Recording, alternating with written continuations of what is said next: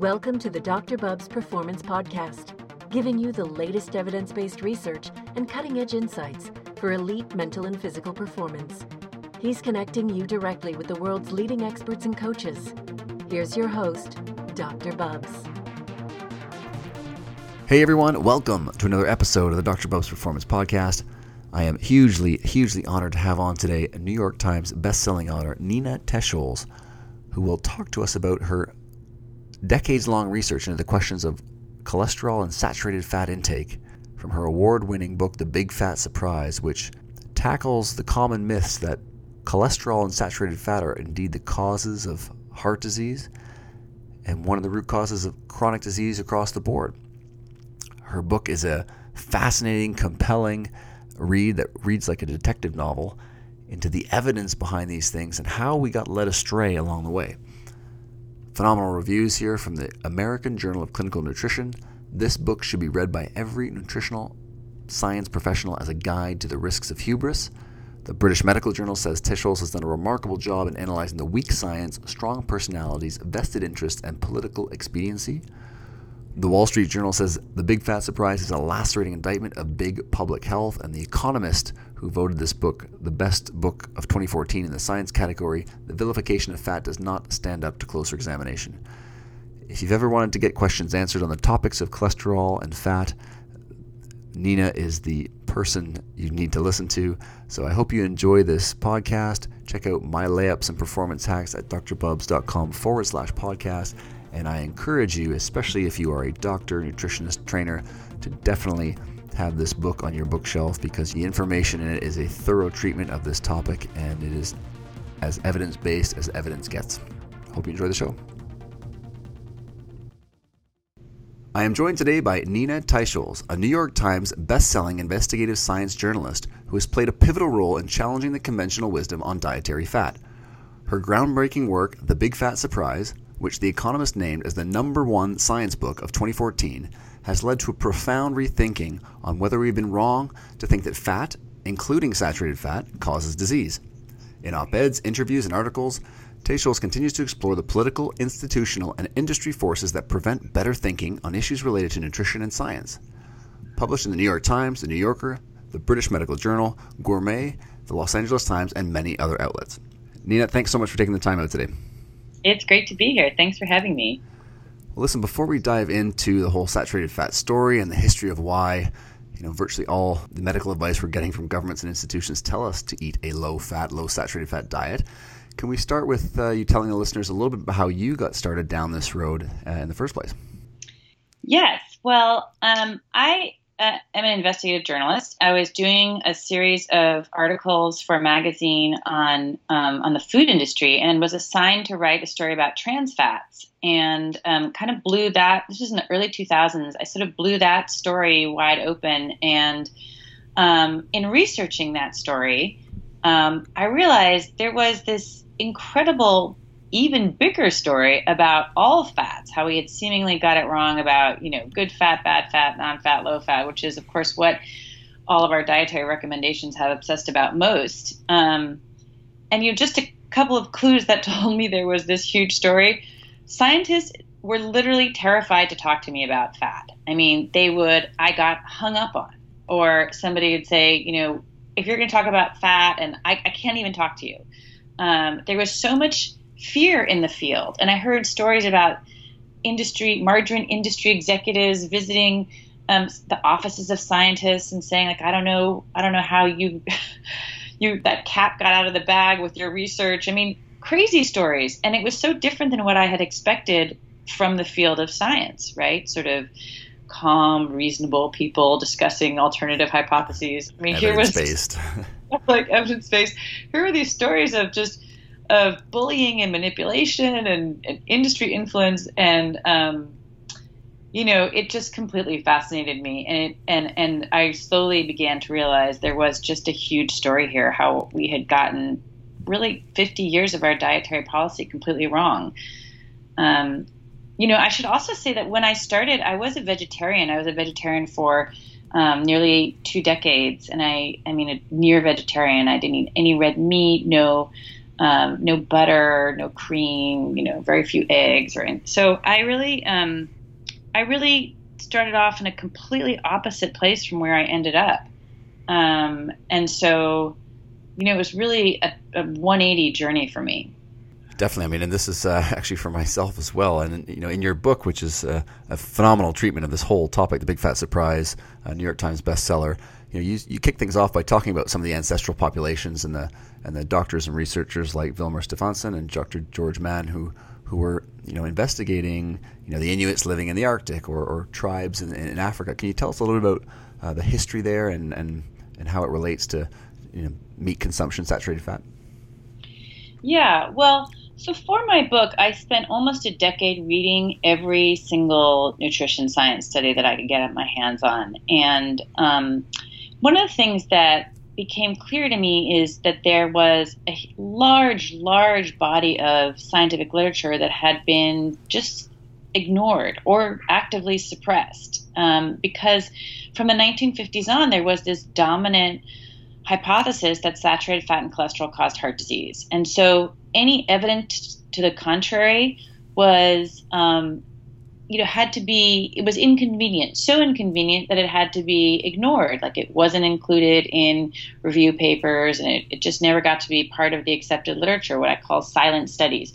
So i went back and and i and i tell the story of a number of these so-called silent studies in my book. There's the story of um, the um, one of the famous ones is George Mann, who is a biochemist at the University of Vanderbilt, who goes off and studies the Maasai warriors in um, Uganda and Kenya and takes electrocardiograms on 600 of them and discovers not a trace of, or, or maybe one possible heart attack, um, and finds that their diet consists of meat and blood and uh, fat and milk. And that's it. They're not eating any fruits and vegetables. They're you know they have a 100% failing grade by any diet that we think is healthy and yet they have no traces of heart disease. Their cholesterol stays is very low and importantly does not rise with age also very low blood blood pressure that does not rise with age.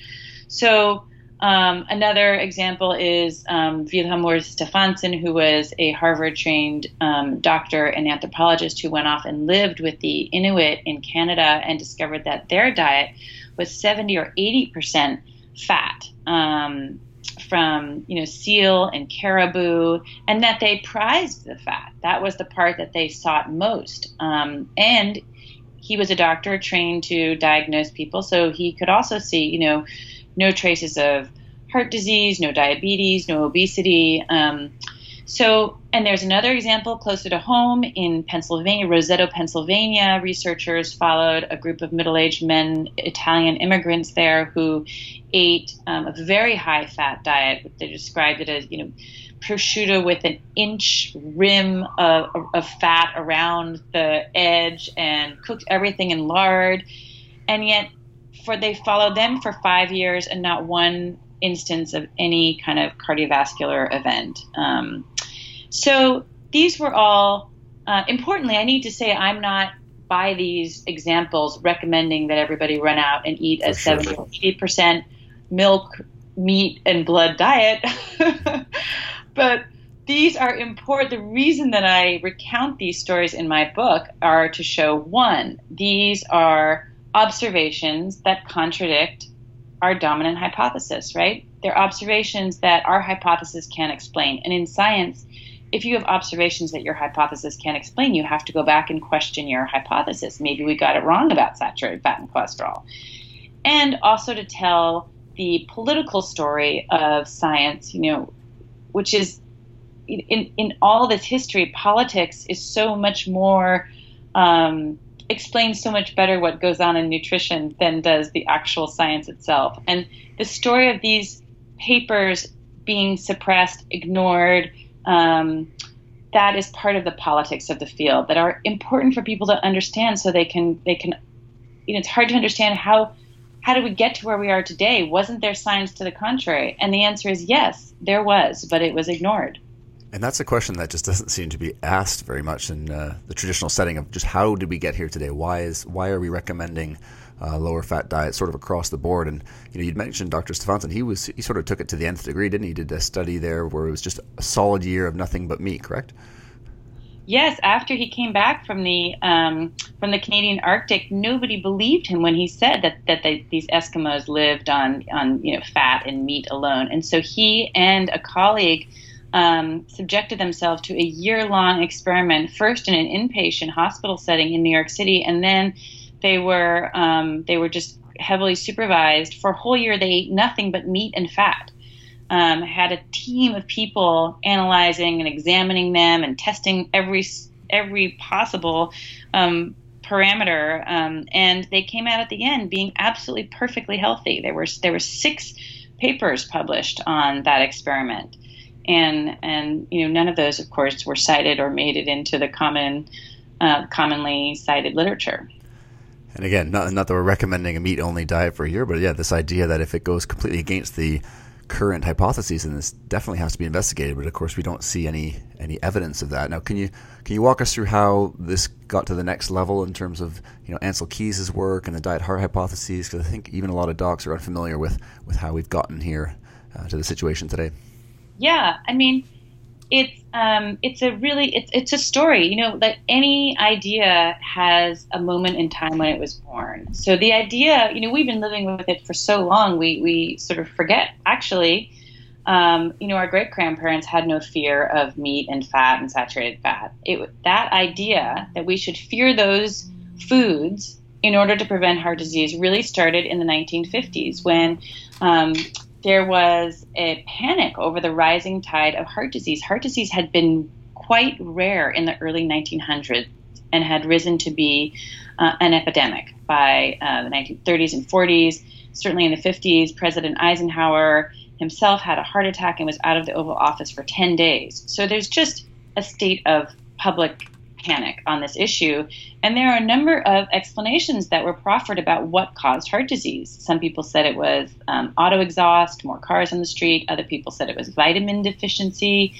Um, but there was one hypothesis by Ancel Keys, who was a pathologist at the University of Minnesota, and he, his idea was that it was saturated fat and cholesterol in food that would raise the total cholesterol in your blood, clog your arteries, and give you a heart attack. That was called the diet heart hypothesis. Uh, and he he was um, a very um, outsized individual. He was uh, he was somebody who had an absolutely unshakable faith in his own beliefs. He it was said I was told by many people that he would argue anyone to the ground, and he was called bullying even by his friends. Um, and so he was this outsized individual who was able to get onto the nutrition committee of the American Heart Association, which was really the only group advising on heart disease in the in the 50s and, and early 60s. So that in 1961, when Ancel Keys joins that committee, the American Heart Association issues the first ever advice anywhere in the world to cut back on saturated fat and dietary cholesterol in order to avoid a heart attack. Um, that's it. That's that's where it all began, and that was the little acorn that grew into the giant oak tree of advice that we have today. That's where it started. And at the time, I mean, there were doctors and researchers who opposed this theory, right?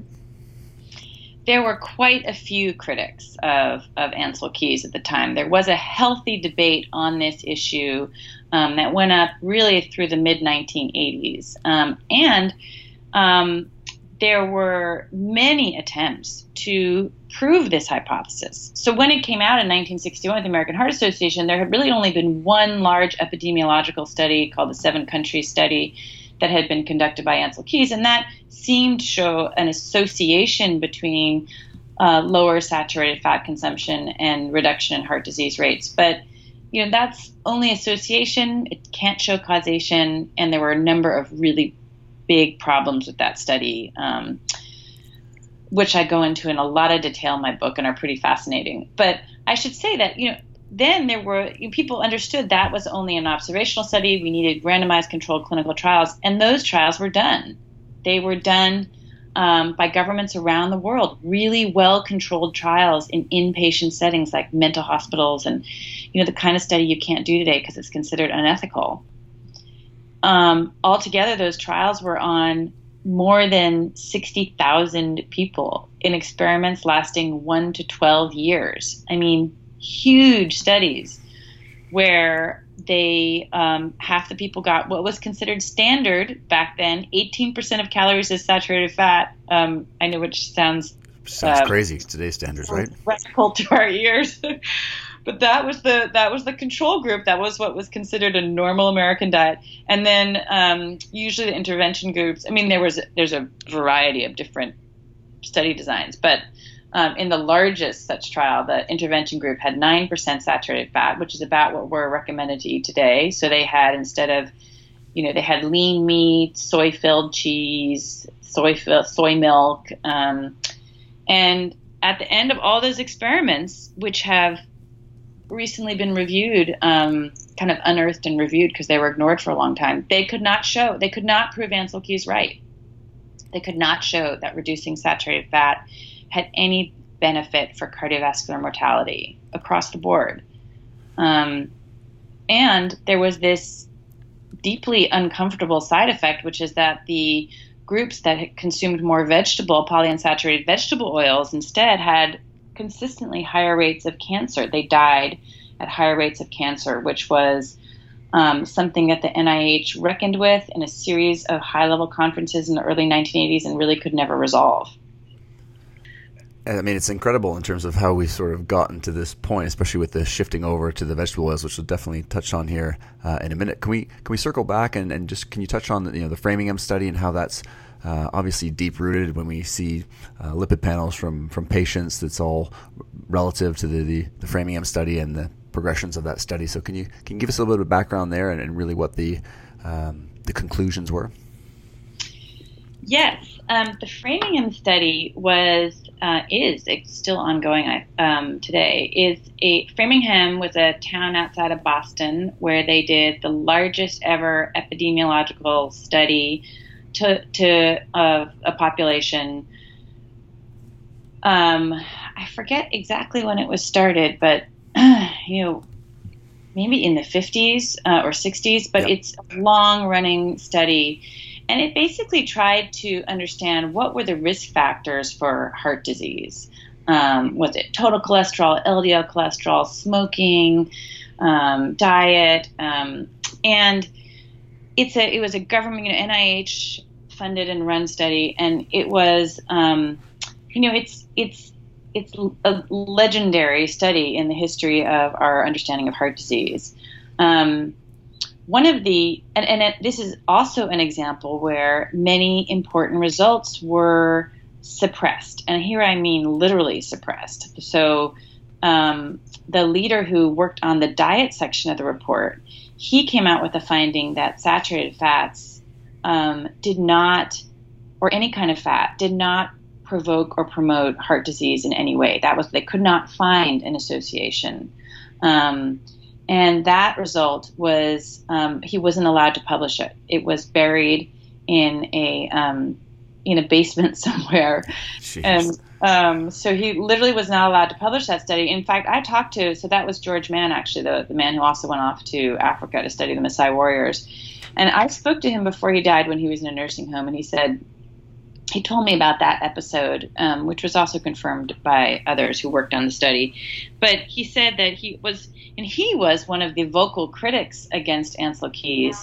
Um, and he said that he and his career was destroyed by being a critic, um, which is sort of another reality. Another of the political realities of the field is that the critics were harshly treated and sort of drummed out of the field. And he said, so one day remember, he's the head of a whole division of the Framingham study. One day he's in the halls of the National Institutes of Health, and his secretary pulls him out into the corridor and says, um, "You know, you you must stop your opposition to Ancel Keys because it's going to cause you your research grant."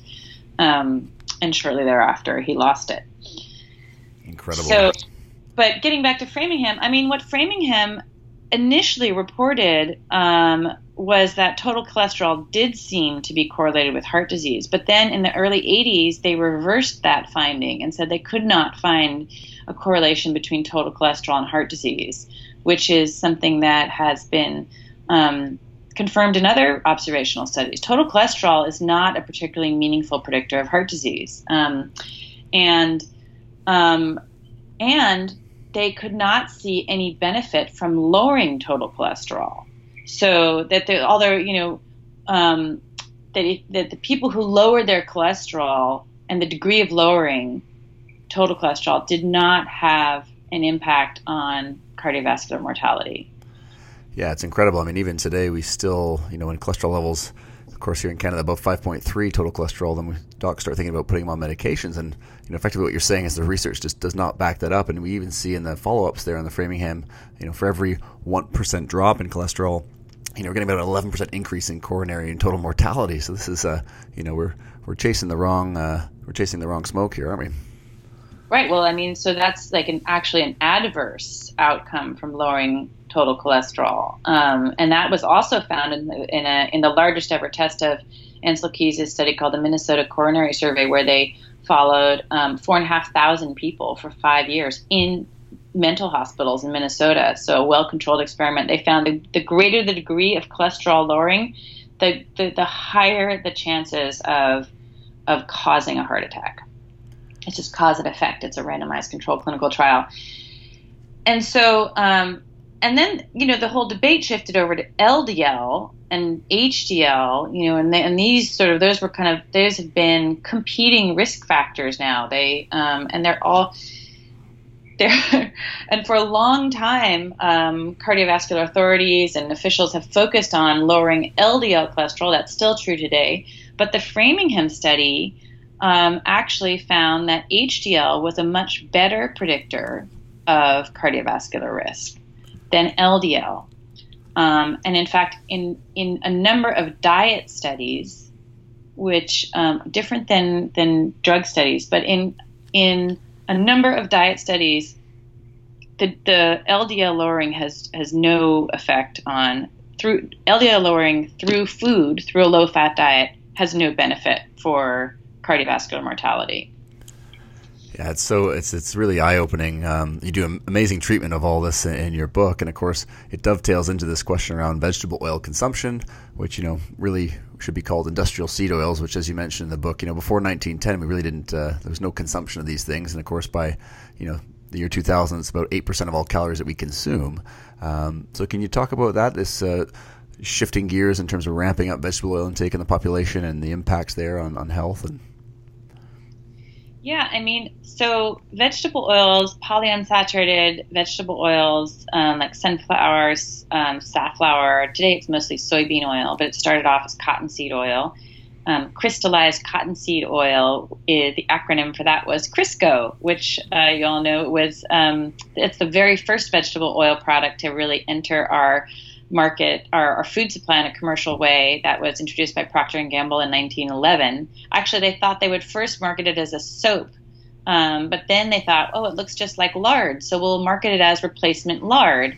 And um, they had this very successful marketing campaign to get they, they sort of they, they, likened it to you know women getting rid of the spinning wheel, get rid of those um, old-fashioned and dirty lard products, and and and instead adopt this clean, machine produced um, uh, Crisco. So, um, and that was very successful. But that was really the introdu- introduction of vegetable oils into our food supply. And then it was followed by, you know, vegetable oils in bottles. And, um, and these gradually grew up in the food supply. And the American Heart Association began telling people to replace their saturated fats with these polyunsaturated oils, right? Well, one of the things that I discovered in my research was that um, Procter and Gamble, maker of Crisco and, and, other vegetable oil products, had actually launched, helped really launch the American Heart Association into the powerhouse that it became back in 1948. Procter and Gamble had, you know, the American Heart Association was this like sleepy little um, cardiologist association without any money. and then Procter and Gamble comes along and says, "We will designate. We'll make you the designee of our, our famous. It was called the the Radio Man Walking Contest, and um, and." According to the American Heart Association's own official history, it says overnight millions of dollars flowed into our coffers, and we opened chapters around the country, and we became the powerhouse that we um, you know, that we were destined to become. It's still the number one largest um, not-for-profit organization in the country. Incredible. Launched by Procter and Gamble, and it still has many, you know, just a long, long list of um, food company sponsors. So after being launched by Procter and Gamble, they come out saying, "Well, you need to eat vegetable oils for health." Um, and um, there's actually the president of the American Heart Association um, appearing in advertisements for Procter and Gamble vegetable bottles of Procter and Gamble. Um, so there was always this kind of cozy industry tie. Um, but there were also a number of scientists who genuinely believed that polyunsaturated vegetable oils, because they lowered cholesterol, were would be better for health. You know, there was Ancel Keys and his group who genuinely, I think, really believed that. Um, you know, I have to note like how ludicrous that was as an idea at the time because um, when when the American Heart Association started proposing replacing saturated fats with vegetable oils in 1961, actually animal fats had already been dropping in consumption. And what perfectly rose in lockstep with the rise in heart disease was the consumption of vegetable oils. If you look at that line, um, heart disease going up, vegetable oils going up, they're perfectly in parallel. Yeah, which doesn't mean one causes the other. It just it doesn't mean that vegetable oils cause heart disease, but it's it makes it very unlikely that vegetable oils will protect you against heart disease. Absolutely, especially with everything we know today about obviously uh, going rancid very quickly, oxidizing, and as you mentioned before, you know, cancer rates, things like gallstones and inflammation, all being heavily associated with increased intake. And it's it's funny if, if, people just had a bit more of a historical context. I mean, this stuff, like you mentioned, was originally designed to make soaps and candles and waxes and lubricants and fuels, and now all of a sudden it's this thing in our diet that we're meant to to ramp up the intake.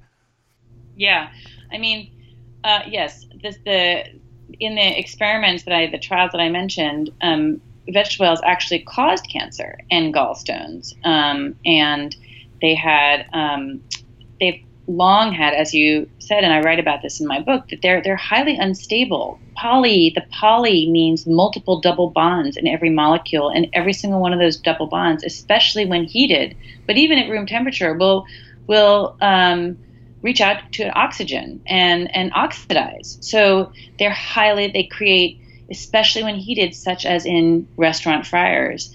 They create hundreds of oxidation products, um, some of them known toxins like aldehydes, which are very toxic. And this gets into your, when you eat it, it gets into your body. And we, um, we don't know that much about them. They haven't been studied. Um, but from all the research I could pull together, I found that aldehydes um, are extremely dangerous, that these vegetable oils cause um, seem to cause massive inflammation in the body, and that they cause um, oxidized LDL cholesterol, which you know is the kind that seems to lodge in the arterial walls and create the kinds of plaques that are unstable. Yeah, you know, you mentioned in your book as well, like the uh, prevalence now of using these uh, corn oils and, and, vegetable oils, industrial seed oils as the common fast food deep frying uh, fat uh, versus having previously used all these fast food companies, restaurants, uh, beef tallow and lard and things like that previously, which is just, uh, you know, it's incredible when research sort of makes the problem go from bad to really worse, right? Yeah.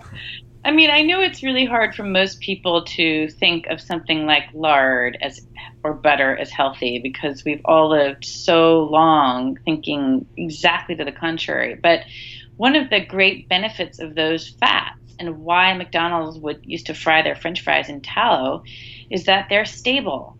Saturated means they don't have any double bonds to react with oxygen. They are um, they don't oxidize, and so they're they're stable and they're long lasting, and that's um, and and that's those are good qualities in food. Um, they're also good for food production, but but um, you know that's one of the unsung virtues of saturated fats. They're stable, long lasting, solid, they don't oxidize.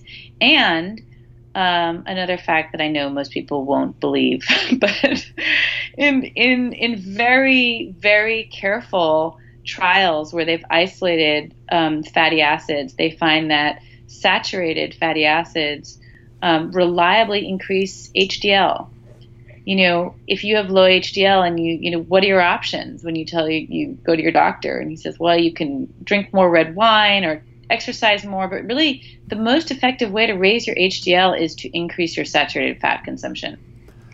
And I mean, this gets back to the myth around just generally eating red meat and the fear, which you mentioned, and you, you know, such a great comments in the treatment in the book is just this, you know, red meat fear that is still prevalent across uh, all society. Clients come in all the time, and you know, if they're eating a healthy diet, they'll always mention, "Well, I don't eat a lot of red meat." Along with that, um, so can you can you touch a bit more on um, some of the benefits of, of, of red meat consumption and you know, in your book, the, the LRC trial there were cholesterol medications, which is again what a lot of clients are on to lower cholesterol, the, the lack of um, you know findings that we see in some of these mega um, trials. So right, well, the subject of, of, of meat, first of all, um, the reason that we've avoided meat along with dairy um, is it was always the its saturated fat content. So you know because it contains saturated fat and cholesterol, we thought those foods were bad for us. Um, and you know it's important to note that like an average porterhouse steak, only a third of the fat in that steak is saturated. The rest is the kind of fat that you find um, in olive oil, or in or or is um, or is is uh, it's called oleic. Um, so you know, all foods are a combination of fat, different kinds of fatty acids. It's very rare that you find just like pure saturated fats. But anyway, that's why that's why meat was originally condemned. Um, but the saturated fat hypothesis has been falling apart in the last five, six years. There's been a number of review papers that have gone back and looked at all the data and realized actually it never added up. Um, there's been there's been over a dozen meta-analyses and systematic reviews looking at all that data. And then my I think my book has contributed to that because it was really the first major systematic effort to um, to argue that saturated fats had been unfairly condemned and don't cause heart disease.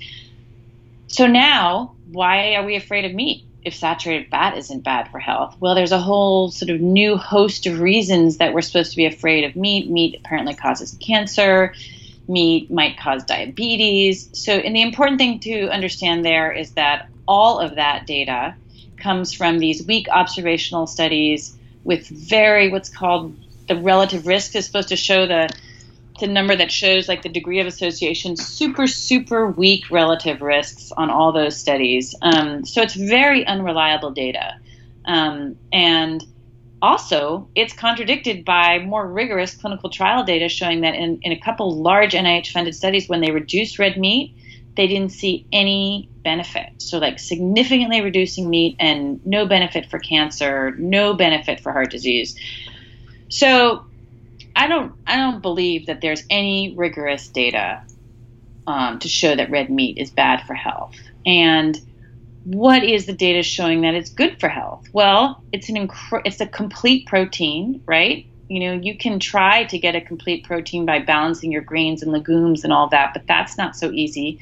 Meat is a is a has all the amino acids. It's a complete protein. You can eat 125 calories of meat, or you can have um, 700 calories of quinoa, or you can have 500 calories of nuts. I mean, it's a very calorie efficient way to get the protein that you need.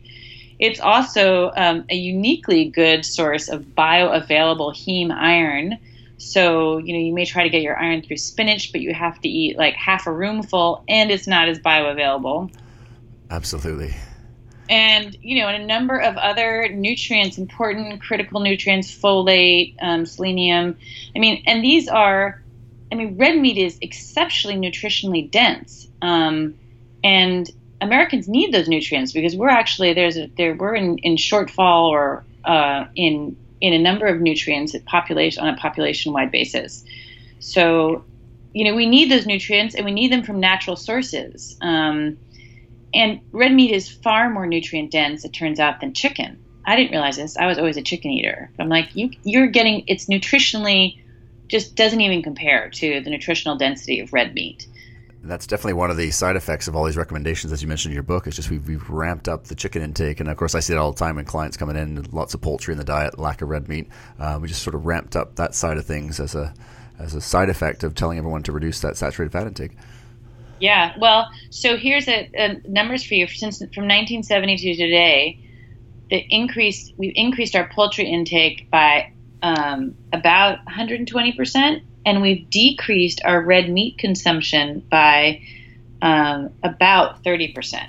Um, and beef is down even more steeply. So, during which time the obesity and diabetes epidemics have exploded, and we haven't conquered heart disease, and cancer rates are up. So, how could it's just it, it doesn't add up.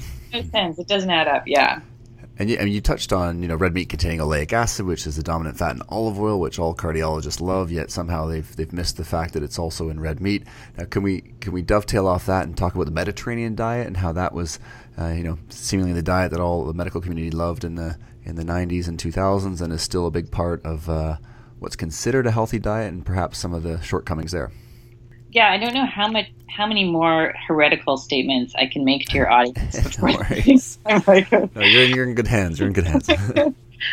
well, I, there's a chapter in my book um, on the Mediterranean diet, which um, I study in tremendous detail, and it's again a really fantastic uh, story, like political story. It turns out the Mediterranean diet is the product of the European Olive Oil Council putting together a series of the best ever food conferences all over the sun kissed Mediterranean Italy, Greece, Tunisia and inviting all these scientists, food writers, um, underwritten by all the, the interested industries that would benefit from this regime. And into that, um, you know, beautiful, like lovely net fell um, a number of our most prominent scientists, including all that you know the a group from Harvard and Tufts, and um, and they came out and uh, promoting and endorsing the Mediterranean diet, which was um, uh, in, and promoting olive oil um, as part of that. Um, so in my research, I could I, I, looked at all of the data on olive oil and came to the conclusion that although it's better for you than polyunsaturated vegetable oils because olive oil is monounsaturated, so it's less likely to oxidize. Mono means only one double bond. It has no special heart saving powers. Olive oil. Um, it just they just could never be found. They they tried to get an FDA claim for them, um, and they put together all the science they could find, and they could not. They just couldn't prove it.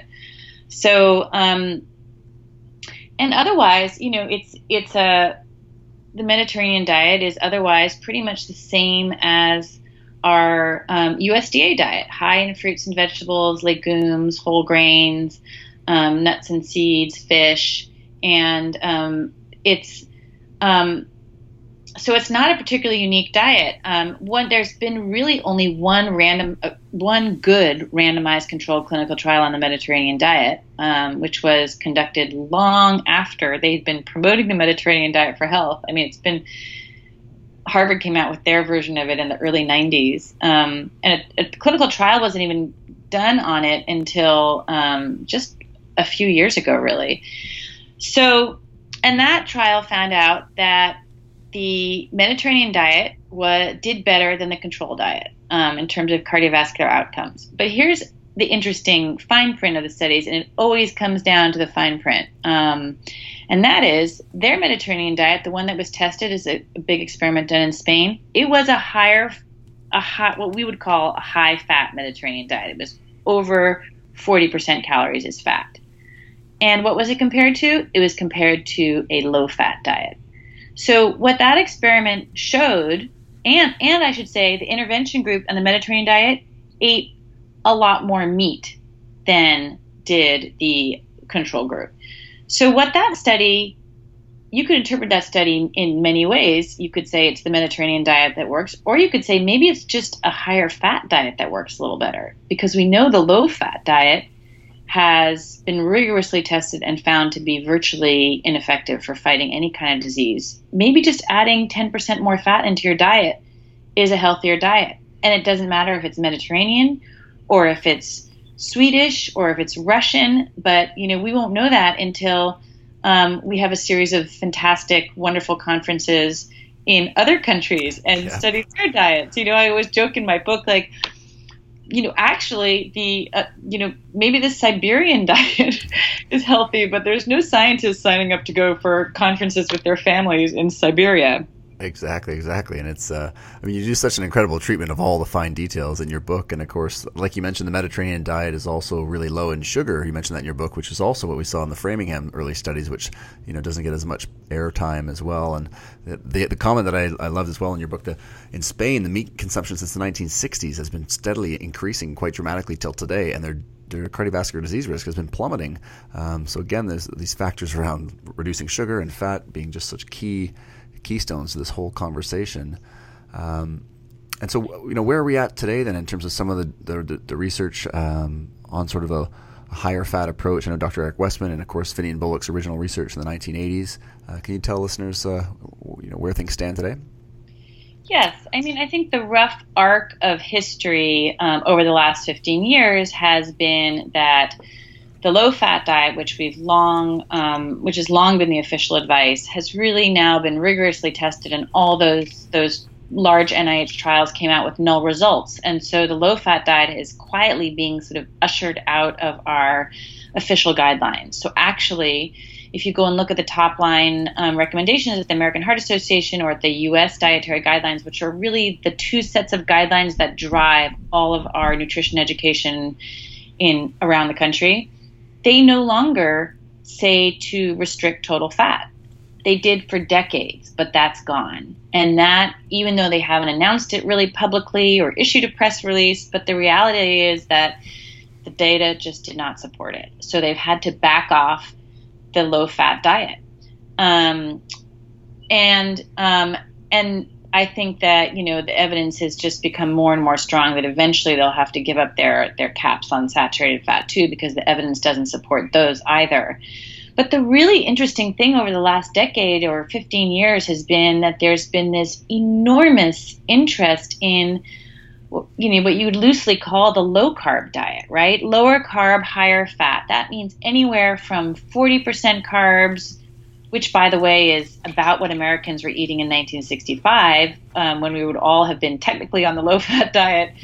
Um, so, you know, down to what we call it's called a ketogenic diet, which is very low in carbs, you know, maybe 10%, 20, 15% cal- of calories as carbs. But there's a huge, there's just been a, a, an upsurge, a welling up of research on this subject. And there have now been um, more than 75 randomized controlled clinical trials, and altogether, many thousands of people, um, including experiments that are two years long, three experiments two years long, which really show if there are any harmful side effects. And collectively, those experiments show, um, you know, at a very minimum, that low carb is safe, does not have harmful side effects, and that it is highly effective for um, helping people to sustainably lose weight um, and just as an aside, that's because it's a diet that does not involve hunger, because because fat and protein are just naturally more satiating. So it's a sustainable diet compared to a calorie restricted diet where you know people just cannot starve forever, and that's and and and it also depresses their metabolism. So low carb is um, more sustainable for people. Um, it also has been found to be the very best diet for controlling blood glucose for um, diabetics. And a recent study, the biggest study on diabetics, is, is just come out with interim results. It's on 400 patients at the University of um, Illinois, oh, sorry, Indiana. And they found that after just a few months of, of having diabetics on a very low carbohydrate diet, they more than half of them got off all their medications. So it That's seems incredible. to be. How long do we have to wait until we can call it carbohydrate intolerance disease? Is that around the corner soon, or? depends on your circle. okay, okay. And for, for, all the docs out there, I mean, this is not a new thing, right? I mean, William Banting back in 1863, doctors in the early 1900s, this was sort of just common knowledge, right? Just low carb diet to help people who were overweight or, um, you know, to, to, to, lose weight and correct a lot of, of, of issues, correct? Yes, yeah, so yeah, that he he was um, the Banting was like the Robert Atkins of his day. He sold um, thousands and thousands of, of of pamphlets on what he called his Banting diet, which is which is a low carb diet. And then I think of like the low carb diet is sort of like a low grade virus that has existed uh, throughout the 20th century. It was like it was always there, and some researcher would pick it up and and and write a book or pass it on, and then somebody else would hear it and do an experiment and pass it on. But it could never, it never really uh, rose to prominence until Robert Atkins, who's most famously associated with it. But he um, he was um, he, even in his day, you know, even though he had his own personal success stories, he there were no clinical trials. So when people challenged him on it, he would say, you know, come look at my drawer full of medical records. But you know, critics would rightly say, but you need to have controlled clinical trials. Well, now those trials exist, um, and so that diet is on solid ground. And and just for um, doctors out there who are worrying about, you know, sure you may lose weight, but um, doesn't that increase your heart attack risk down the line. Low carb diets are shown to um, increase HDL and lower triglycerides dramatically. So, um, and I think that there's um, many people who would say that those are are highly reliable risk factors for for cardiovascular risk. Low carb diets can increase LDL, um, but it's usually a transient effect, um, and it's not permanent. Um, but that said, you know, there's such tremendous, there's an enormous individual variation on these diets, and there's there's a lot of variation in terms of response of people's um, their lipid responses. Um, and so it's you know it's still an unfolding frontier really to really understand what is the range of individual individual reactions to it. But I want to say again here the political note, which is that um, this entire literature, body of literature I'm talking about, has yet to be recognized by any official body. So um, it's it's again, um, I think, an instance of sort of um, I, I, know it's a strong word, but like suppression of the literature. It's not recognized by the American Diabetes Association, not recognized by the American Heart Association, not recognized by the um, expert committee for the last set of U.S. dietary guidelines. In fact, Congress called in the head of USDA and the head of HHS for two hours of testimony saying, "Why have you ignored all this literature?" Um, and um, and actually use the words, you know, don't these people have some kind of carbohydrate intolerance? Yeah. and this is more than half of our population now. So why are we recommending a high carb diet, a one size fits all high carb diet to all? Shouldn't we have a range of options? so that you know for the two thirds of Americans are obese or overweight, should we be telling them to have 50 to 55 percent of their calories as carbohydrates, which is what we currently do?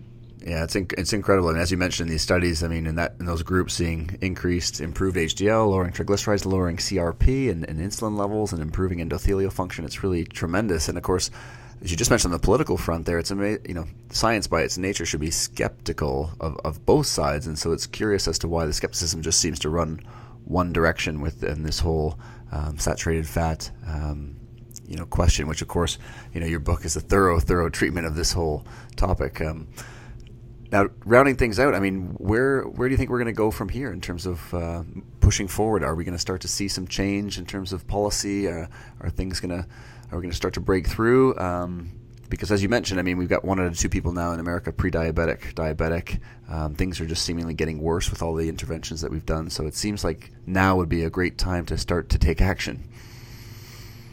Well, you know, there are various levels of action. So, you know, some people can um, just change their own diets. Um, they can learn how to be healthcare providers who know how to, who know how, you know, what low carb is, and and and then, you know, at the larger level, yes, I think that policy change needs to happen because, as I've come to understand, um, nutrition nutritional advice is so much of a, a top-down system whereby you know medical professional societies they kind of download the dietary guidelines and then dispense those and then doctors feel like and nutritionists and dietitians all feel like that's their they have to recommend what their professional societies recommend. So there's um, you know the fastest and most efficient way would be to change our dietary guidelines so they actually are evidence based right? Let's not ignore this huge body of literature on the low carb diet. That's um, that's doing a disservice to the public.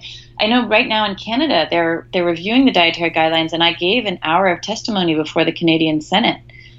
Um, and I don't know what will be their outcome. I know the Canadian Heart and Stroke Foundation is the first foundation of its kind that I know of in the world that uh, last year dropped their um, percent limits on saturated fats. And Fantastic. I think thumbs up to Canada. Yeah, you guys are always ahead of us. We have other reasons for coming to Canada actually now, but exactly. um, but um, they didn't drop their you know th- their language hasn't shifted over. But I think that was a meaningful shift in those guidelines. Um, so yeah, I think, and you're starting to see now. There's actually been a movement by um, medical doctors to um, join together and um, develop petitions for change. Um, and there's actually one in Canada that for Canadian doctors, I can send you the link, and your listeners can can add their name to that petition if they want. And we're doing absolutely. Yeah, we're we're doing a similar one in the U.S. Um, you know, the reality is like we've been living with a set of myths about nutrition for 50 years, and so undoing them is going to be a Herculean task. Um, Absolutely. I mean, the, that ground up approach that you speak of, though, is really encouraging to see more people taking ownership of their own health and, and being able to get phenomenal information, you know, as is found in your book and uh, online and various um, blogs and, and, articles, and just sort of questioning this, um, the approach in a sense of people are struggling with chronic disease and, um, you know, symptoms of chronic disease they have you know they have some ownership over that. And then it's amazing and especially working in clinical practice how you know diet exercise lifestyle as we see in the research like 90% of all chronic diseases. So um, amazing amazing treatment of this whole topic. Um, i want to respect your time here nina. So the, the last real burning question here that the audience has been waiting for what is tell us a bit about your morning routine. Are you a coffee drinker? Are you a tea drinker? What does your morning look like? Um, well um, uh, I have coffee, only coffee, and I am an intermittent faster, so I do not eat anything until um, after 12. And that is my fascinating morning routine. Terrific. Black coffee. And is that like an Americano, drip, French press? What do you like? I like Americano. Fantastic. We like to geek out about coffee here. Um, yeah. Terrific. Well, I really appreciate you taking the time today. Um, where can people pick up the book? Where can people stay in touch with your uh, research? Well, um, it's uh, my book should, is on Amazon and Barnes and Noble, and um, it may be available at bookstores. But those are the main places to buy it. And um, again, I think it's. Uh, I just want to say, it really is. There are many books out there on um, on nutrition, but the, my the difference is mine is mine is not a diet book, so don't go looking into it for recipes. It really just it's been called a nutrition thriller um, by the Economist. It really is like the amazing story of the politics, the influence of industry, and and personalities and players in this story. Um, and then I'm launching a new website that will be ninateicholz.com, but right now it's thebigfatsurprise.com. Fantastic, and I, I, totally agree. I mean, it's it reads like a, a story and a detective novel all rolled into one. It should be mandatory reading for all medical schools, uh, students, and doctors, and anyone in the health profession. I mean, it's just such a thorough, thorough treatment of this whole entire story, and I'm always amazed and flabbergasted at the people who kind of really dig their heels and tend to not know much about this story. So, um, thanks thanks again for uh, you know writing this. It's incredible. Uh, thanks for taking the time out today. And uh, thanks again for everyone tuning in. As always you can find all the links and a podcast summary in the show notes at drbubbs.com forward slash podcast. If you have any questions or comments i'd love to hear from you on facebook or twitter at drbubbs. If you enjoyed the show subscribe and give us a five star rating on itunes. And until next time thanks again for listening the Dr. Bubbs Performance Podcast endeavors to provide accurate and helpful information to listeners. These podcasts cannot take into account individual circumstances and are not intended to be a substitute for health and medical advice from a qualified health professional. You should always seek the advice of a qualified health professional before acting on any of the information provided by any of the Dr. Bubbs Performance Podcasts.